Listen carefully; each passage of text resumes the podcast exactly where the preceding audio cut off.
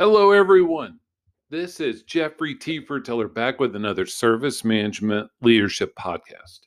Have a great conversation, at least I think it will be, set up for you today. First, I want to thank our audience for all the participation, all the feedback. Thank you for helping us get the word out about what we're doing as a company, podcast, YouTube videos and even my new ITIL 4 book that's coming out very soon. Please keep a lookout for it. Let's jump straight into the topic. Today's topic is about the changes within our IT organizations. Yes, I know that's broad, but I just want to talk about one specific change that we see coming. Has to do with if you think back over the past decades, IT was focused on our build versus buy discussions. Leaders, leaders have been plagued by is it cheaper to buy or build? What should we do? You know, those decisions have capital expense and operational expense, CapEx and OpEx implications. Let's talk about this one aspect. The current enterprise software market is worth a half of a trillion dollars, 500 billion US dollars, of which only roughly one fourth, one quarter is SaaS. So that means the other three quarters or three fourths, roughly 375 billion is still licensed for on premise. So, yes, if you ever needed a reason to invest in software asset management, here you go. So, we said one fourth is SaaS, roughly, three fourths is on prem of a half a trillion dollar industry over the next three to five years, expect that to be 50 50 because SaaS is growing at a much faster rate. Now let's look at a couple couple layers of this. Your software publishers are pushing the subscription model for many reasons. One is that the getting yearly, monthly subscriptions insulates them going forward, right? You can't stop your maintenance like you used to be able to. Plus, it means that organizations will want, leaders will want the newest software available, which is available through SaaS, much more than a big project to implement some new software. The other two implications we have, which I think are the two most important, is we're going to have SaaS implication, uh, SaaS software supporting SaaS software, supporting SaaS software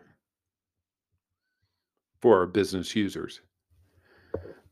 I know I uh, don't always talk cleanly like I would like, especially when I listen to these but we will have layers of SaaS providers, all different publishers, one supporting the other, supporting the other, supporting the other, and one business facing. I already see it today, and you do too. You just may not see it as such. This means that your architecture teams, your contract teams, your software asset management teams, they better be on point because it's, it's going to be complex soon. And what could be the biggest issue for leaders moving in this direction be how about that data? If you have layers of SaaS, even just one, do you think they're going to let you switch manufacturers or publishers and take your data with you easily? That answer is no way. I want to start closing this thought in a way just to help shape your thought. I said we're at roughly half a trillion dollars of enterprise software today.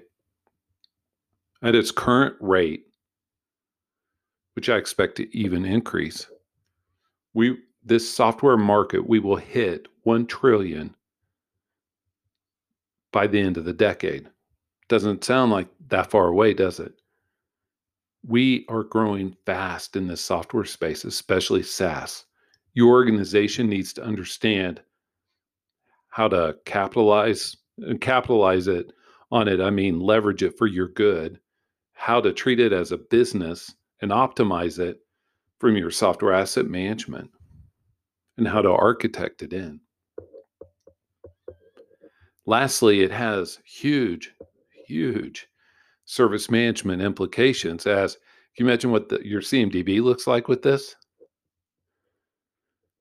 Can you imagine what trying to uh, understand and assess a change may look like? It might be a mess, huh?